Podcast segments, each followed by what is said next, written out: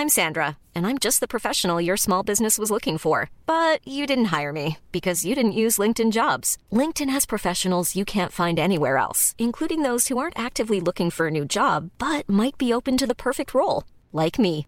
In a given month, over 70% of LinkedIn users don't visit other leading job sites. So if you're not looking on LinkedIn, you'll miss out on great candidates like Sandra. Start hiring professionals like a professional. Post your free job on linkedin.com/people today. Quality sleep is essential. That's why the Sleep Number Smart Bed is designed for your ever-evolving sleep needs. Need a bed that's firmer or softer on either side? Helps you sleep at a comfortable temperature? Sleep Number Smart Beds let you individualize your comfort so you sleep better together. JD Power ranks Sleep Number number 1 in customer satisfaction with mattresses purchased in-store. And now, save 50% on the Sleep Number limited edition Smart Bed for a limited time. For JD Power 2023 award information, visit jdpower.com/awards. Only at a Sleep Number store or sleepnumber.com. Today's episode is sponsored by my Lit Daily online yoga classes. This is an exclusive pass into my personal practice and program that I created from experience as a physical therapist and 20 years developing my Lit yoga methodology. There is a different class with me every day, including special monthly live streams, so you can feel your most lit up anytime and anywhere.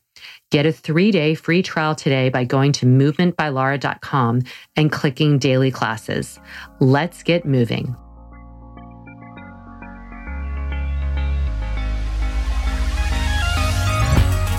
Good movement, and welcome to Redefining Yoga, a Movement by Lara podcast, which is designed to investigate all aspects of the modern evolution of yoga from my background as a physical therapist and lover of movement.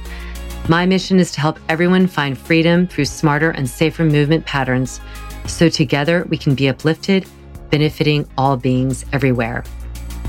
Today's episode is really dedicated to my teenage daughter and some very sage advice that she gave me when I asked her what would be something she would want me to share with other parents. Or actually, I didn't even quite ask for that. I just said, what would be a fun topic for me to talk about on my podcast? And today is, I'm recording this is Mother's Day.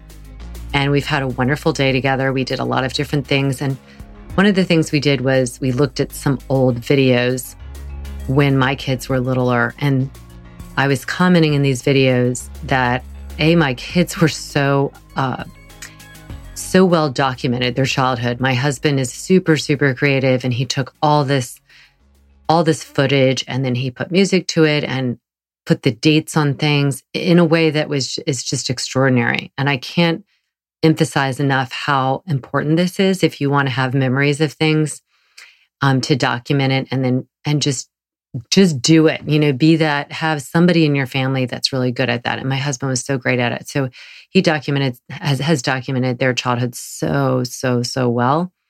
And we were looking at it and they were dancing and singing and we did all kinds of outdoor stuff moving.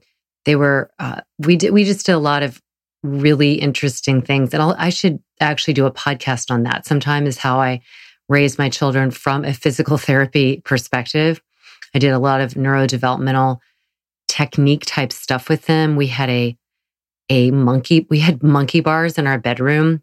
Um, the kids would come and do brachiation. All of that came from from a, a class that I did as a physical therapist when I was pregnant with my firstborn. But that will I'll save that for another podcast because it's really interesting some of the work that I did with them. But anyway, so I was saying to my daughter, what is something I should talk about on the podcast? And she said, you should tell everyone to limit giving their kids electronic devices until as late as possible. And I just looked at her and I was like, wow, this is, this is the podcast. Here's the advice from a almost 17 year old. And so I will put a big disclaimer on here. This is not a judgment. We are all, as parents, doing the best we can. And this isn't to say never let them watch anything. But I, I do think that um, her point is really valid and that, that we should watch what we're what we're cultivating in our everyday lives when we're parents and when we're even now as adults. I, I see the the things that I I need to really be mindful of and, and a lot with electronics and how I could sit there and always use the excuse of so much of my work is online, requires emails, requires social media, requires me to be on my studio website, on and on and on. And you could always find an excuse to, to be on a screen. And actually, that's what she said limit the amount of screen, like put off as long as ta- possible um, when you first introduce the screens to kids. And I think she said that for a variety of reasons. One is I, I was lucky that um, when we were raising our kids that we didn't have some of those devices. I say that was lucky because, you know, if you didn't have the choice to begin with, then it makes it easier. So I was lucky in that my choices were limited. I didn't have to be like, oh my God, should I or shouldn't I? We just, I mean, we had, this isn't like the old times, but I'm just saying, you know, think back for 15 years ago, um, there was not the abundance of electronic devices that there are now. There weren't the screens. So you could, you, the big thing there was, are you letting your kids watch TV? You know, are you letting them watch DVDs all day and things like that? And certainly there was cable and all that. And there was computers, but there wasn't just the plethora of, of devices like there are now with the iPads and the phones and the iPods. And I'm sure there's more out there that I'm unaware of. But I think the point is more that we we have to model what we want for our future. We want for our future generations, for our future selves as well. And when we think about movement, we think about the importance of the physicalness of movement, you can't really have that movement, the level that we we really need to, and the charges that we need to move more. We can't have that if we are giving these addictive devices to um, young kids. That's a that's a really hard expectation to have um, for them to meet.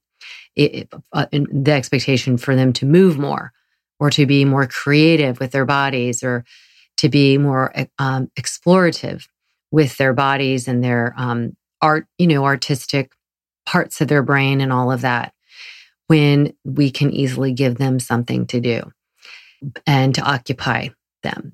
And again, this is not a judgment. I just think it's something all of us, me included, we all need to be more aware of that it is, um, we're, we're going down this path that really is, especially introduced at a young age, going to make it a lot harder to make normal interactions more accessible, meaning morning face to face interactions. I think kids probably, ha- I would imagine they have, there are some challenges that they have in terms of interacting that they didn't used to have before all these uh, screens were around.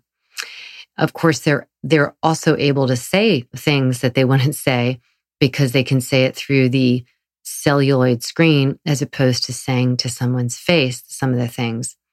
And that's where bullying has really uh, become a bigger issue is that there are things that kids will will write or say on a screen that they would never say face to face with somebody because when you say something you see the response and and that's where empathy um, is developed is seeing the way that somebody uh, is responding their the emotions that are conveyed.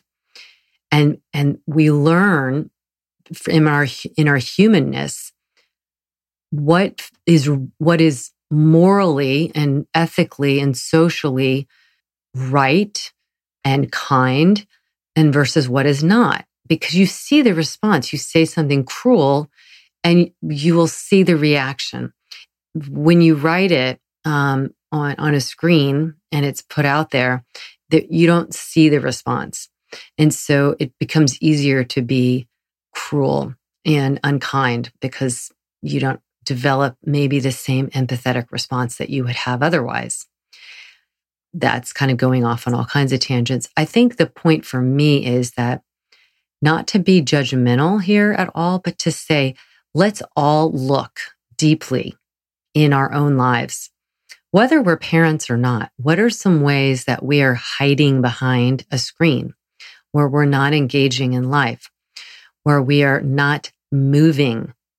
I mean, if you really count up the number of hours that you um, might be spending on the screen time and you converted that into number of hours that you could be moving, I bet it could be pretty shocking. And there are ways, of course, of doing this now. You can, you know, I mean, Apple's figured this out. I always, I'm thinking that Apple has a lot of guilt. I don't know. I say Apple as like this, you know, being, but the entity of Apple, there's a lot of guilt of, of developing this very addictive, uh, you know, the, the very addictive machine of the screens. And so being a little bit guilty, trying to remedy it by making you more accountable. You know, now you have the screen time that's keeping track of it and it's telling you how many hours a day you're spending on certain things. Whether or not we pay attention to that is up to us, but the information is there. So my daughter, I think, brought this up and it was like her first gut. It wasn't like she paused and thought about anything. It was her first gut response. And um, to just give you a, a little background with her, like a year ago, she went to this amazing school in the Bahamas called the Island School. And she went there for three months it's part of uh, an it's up an opportunity. You have to be accepted to go there. It's it's a pretty amazing experience.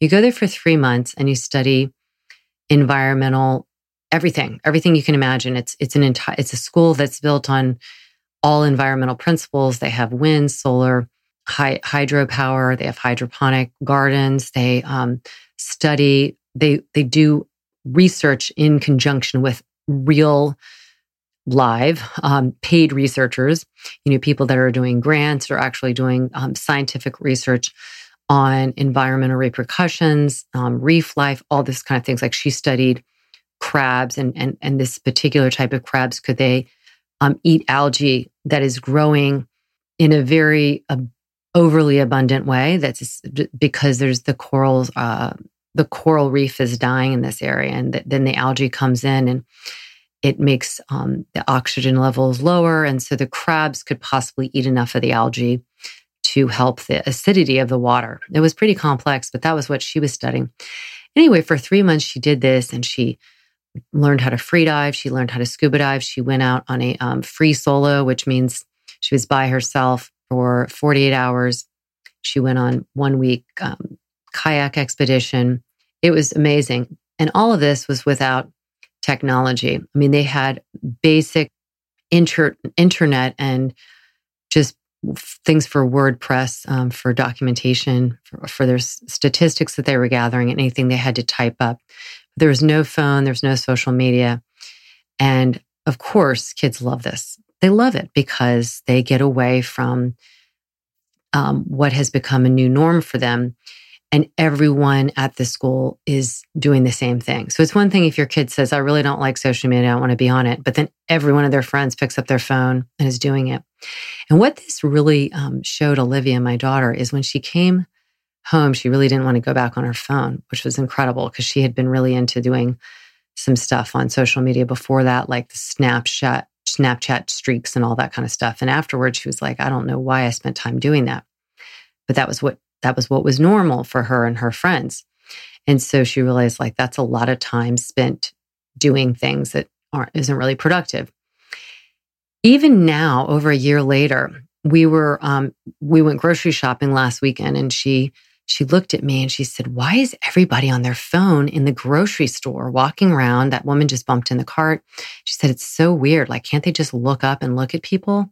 And I said, "Well, maybe they're looking at their shopping list or something." But I thought, wow, I'm so happy she's noticing that. So I think this, um, again, is a big calling for modeling what we want younger generations to do. We have to model it ourselves. And part of that as parents, when we're bringing kids in the world, is having, we only have them under our kind of, under our, not only, uh, you know, like under our um, guardianship supervision for a very short amount of time. And so we, we can control stuff. And that's the thing. We are, we are the boss for a while. And so we really should be mindful of what we can control. And I think in, um, inspiring our kids to move more and look down at a phone less. I think that is the calling. And this came from a almost 17 year old when I asked her what would be something that would be great to talk about on a podcast. So I think that says a lot. I'm going to leave it there because I think that's powerful. But the message here is look up and look around. That's what they learned at the island school. Look up and look around. Let's do that more. Let's figure out other ways of getting our kids occupied instead of putting a screen in front of them all the time. Because I think that um, we lose some of our creativity when we're just doing stuff on a screen and we lose our interaction with others. And it isn't at all to say these things are evil. It's just to say, let's like every every year, every moment, every generation, every day, whatever it is, we we should always be looking and thinking, how, what more do we need to do? And I think now what we need to do is look up and look around at what's around us, because then we can actually see the things that need to shift and change, and the things that we need to appreciate that are right there in front of us. So I hope this was a an inspiring message from my wonderful, wonderful daughter and I'm going to I'm going to work on it too. So as always, I'm pulling for you. Let's work on this all together. Big movement here to um, spread empowerment through our bodies, through our spirits, and through our engagement with each other, through our connectivity. Hugs to you all.